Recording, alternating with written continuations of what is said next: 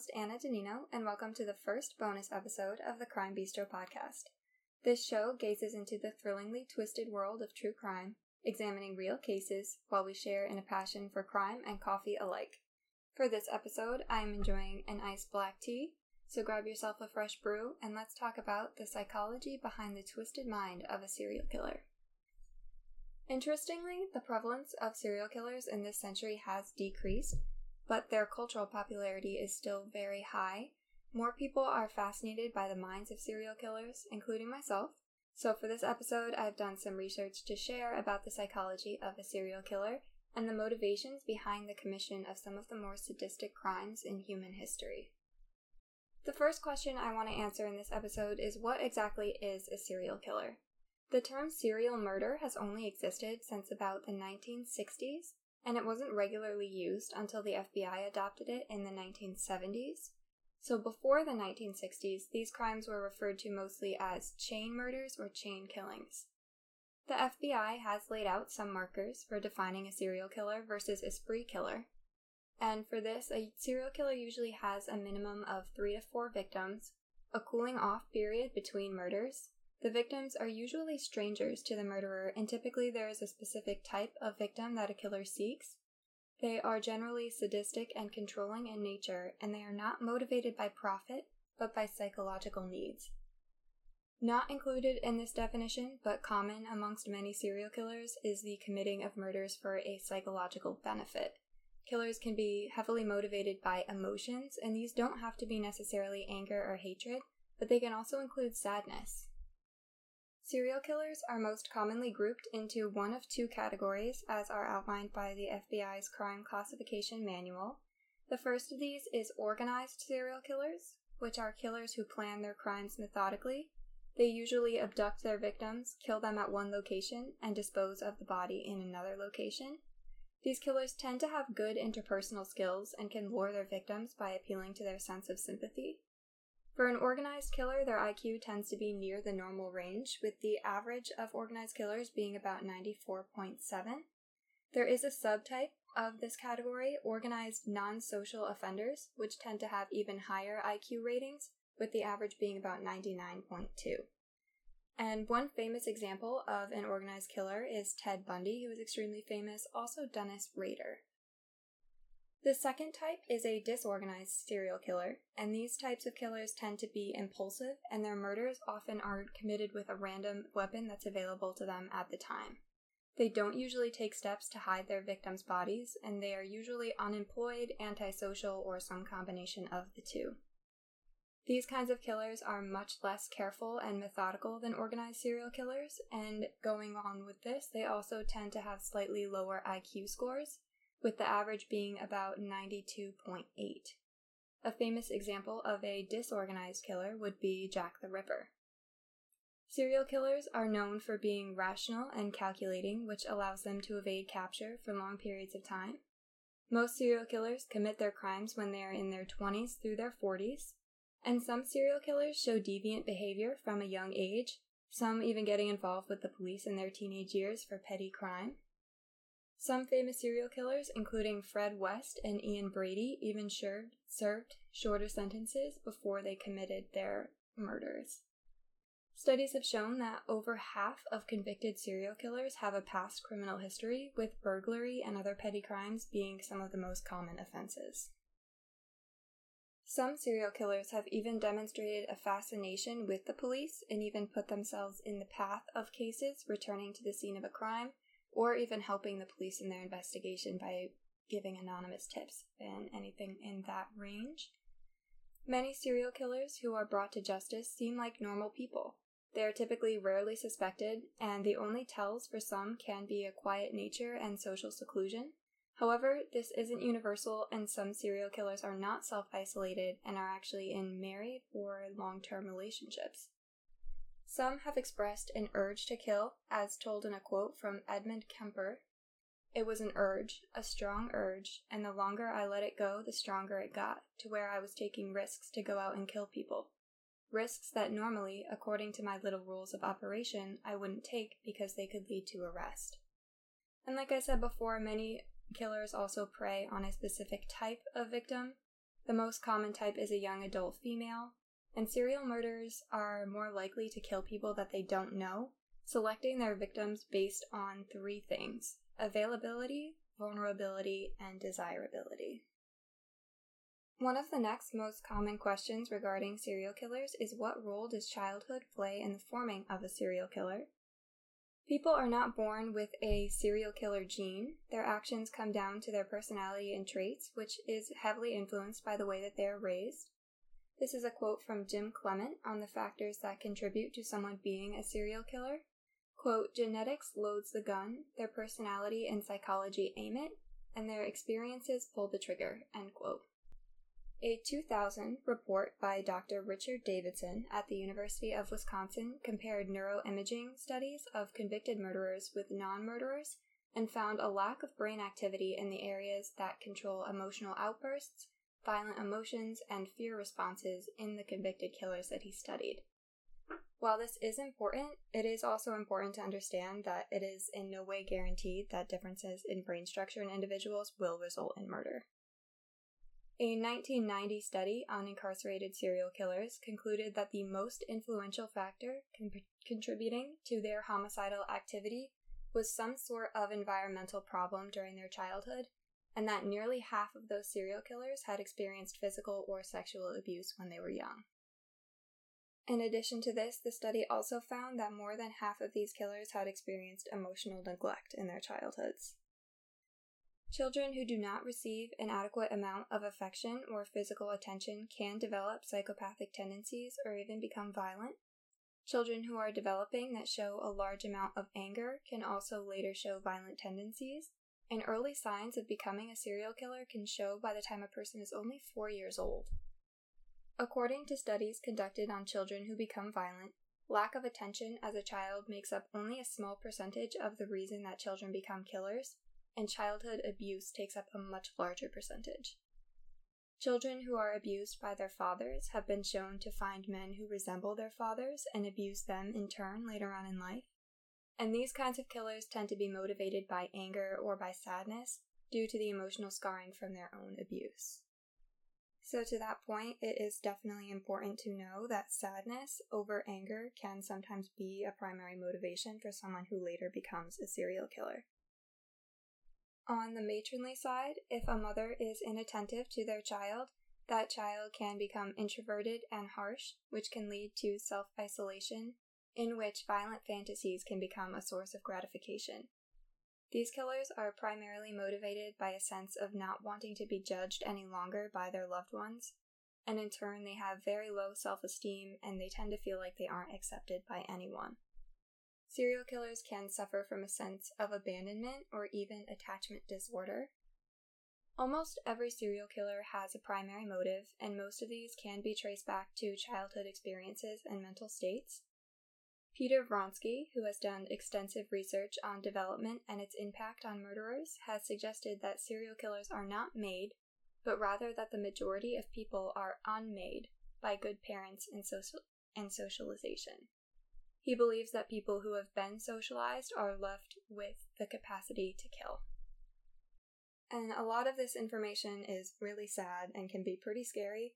However, it is widely recognized that the majority of people who survive traumatic childhoods do not become serial killers, and that there are many more complex factors at play. Another important question to discuss here is what are the different motives of serial killers? Motives can be as simple as anger or as complex as the fear of rejection by a specific age group.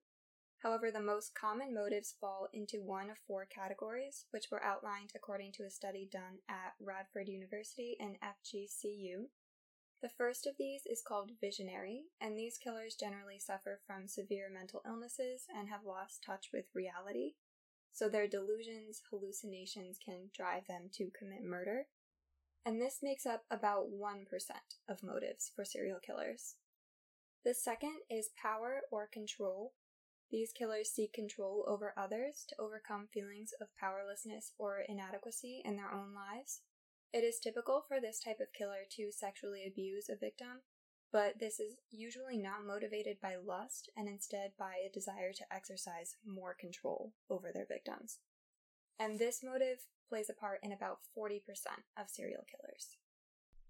The third most popular motive that has been identified is mission oriented, and these killers typically target people that they deem that they deem undesirable and that they feel they are justified in eliminating those people.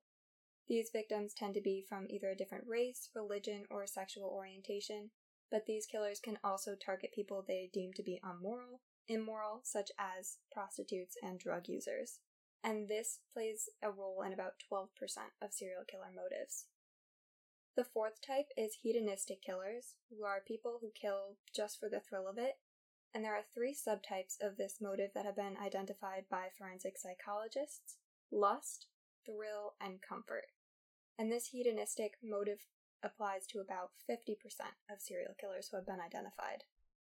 So, just to dive into this a little bit more, because hedonistic killers are the most populated category, this killer gets a natural high from the act of taking a life that they find to be addicting, and their appetite for violence grows over time, eventually becoming insatiable.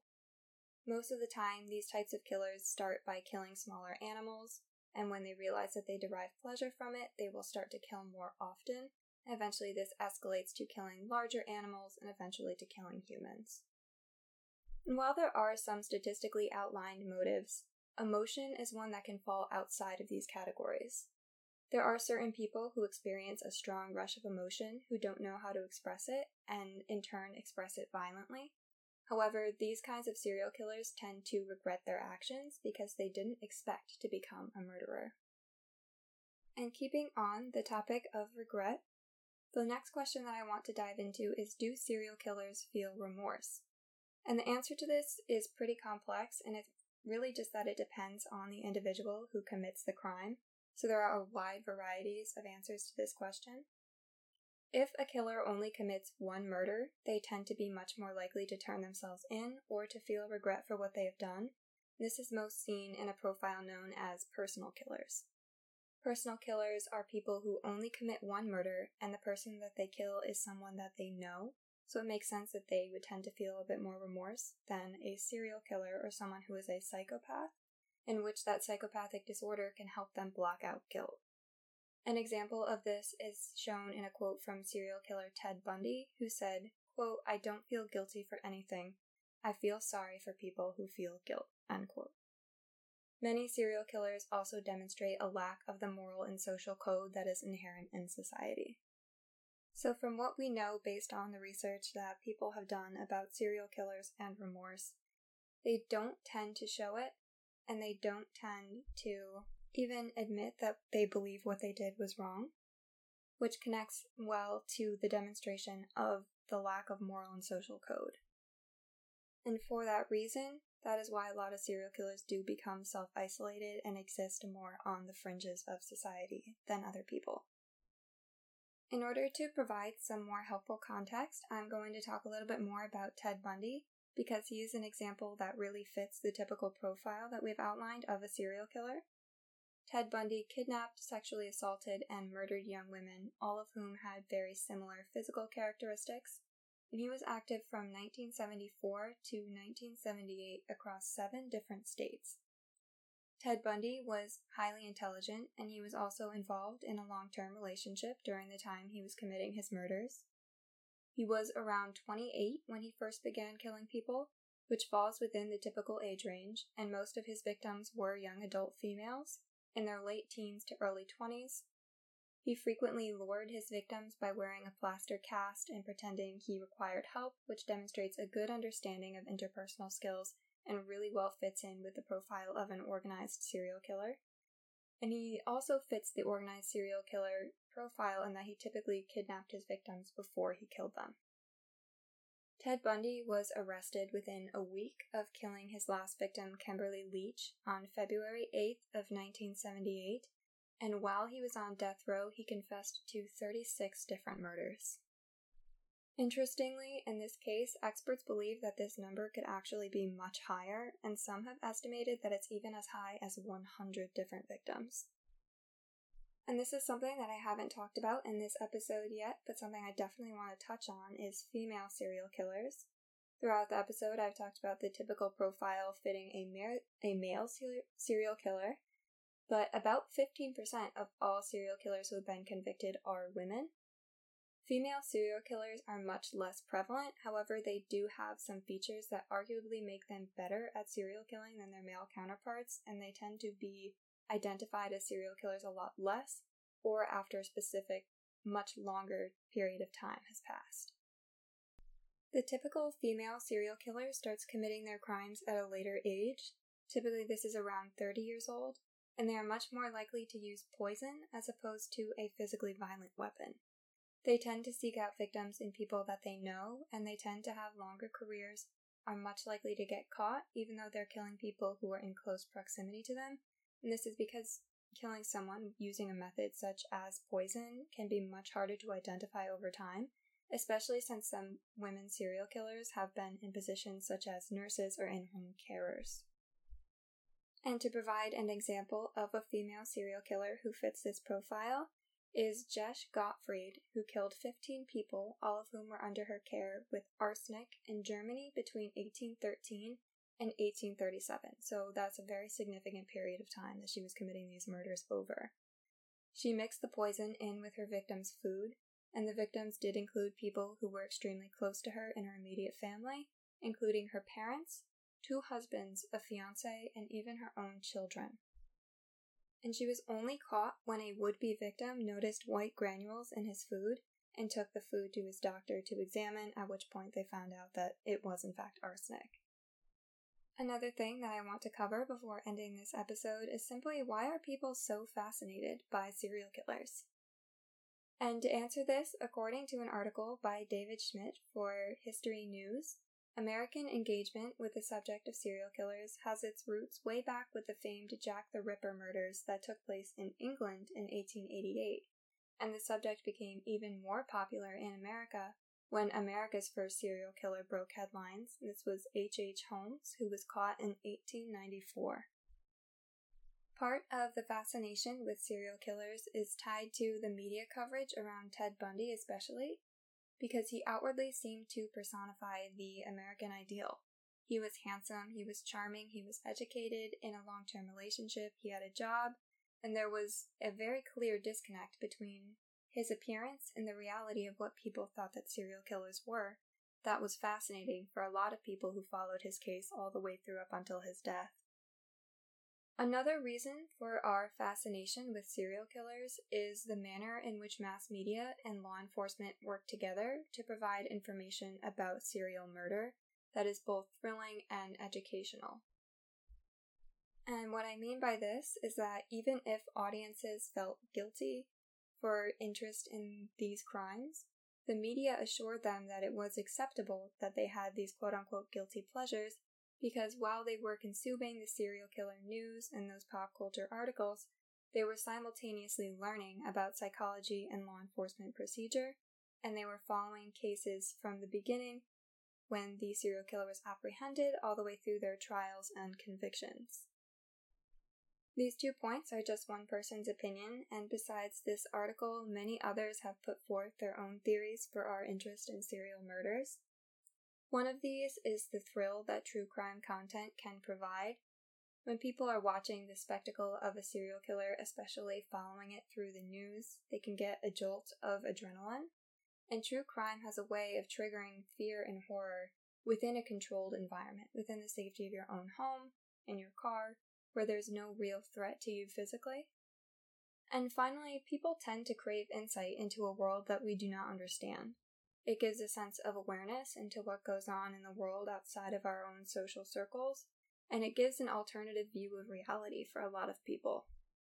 And for people like myself, and for those of you who are listening to this, who are highly interested in the psychology that can go behind these kind of cases, and to give us a little bit of an alternate view into someone's head and into someone else's life, I think that this reason tends to be the most relevant in terms of why people have become so fascinated not only by serial killers but by following true crime cases in general throughout the years.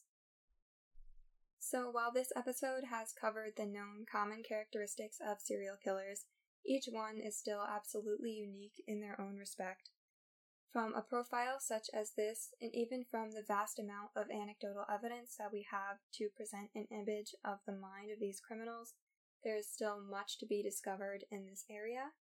That being said, criminologists and psychologists have done a really good job to date of researching those aspects of a person's brain that drive an individual to kill. And a lot of the studies that I've mentioned in this episode are studies that are continuous, and there are a lot of new pieces of information that are coming out constantly. This is a topic which I find completely fascinating, and it has so many different twists and turns that from this knowledge base, we can only continue to learn more and expand on the topic. With that, however, this episode is going to be coming to a close. So, if you are interested in learning more, all of the source materials are going to be listed on the podcast website at crimebistro.com. And be sure to support the podcast on Instagram at Crime Bistro Podcast for some behind the scenes looks at some exciting cases that are going to be coming up soon. Thank you so much for listening to this bonus episode, and as always, until next time.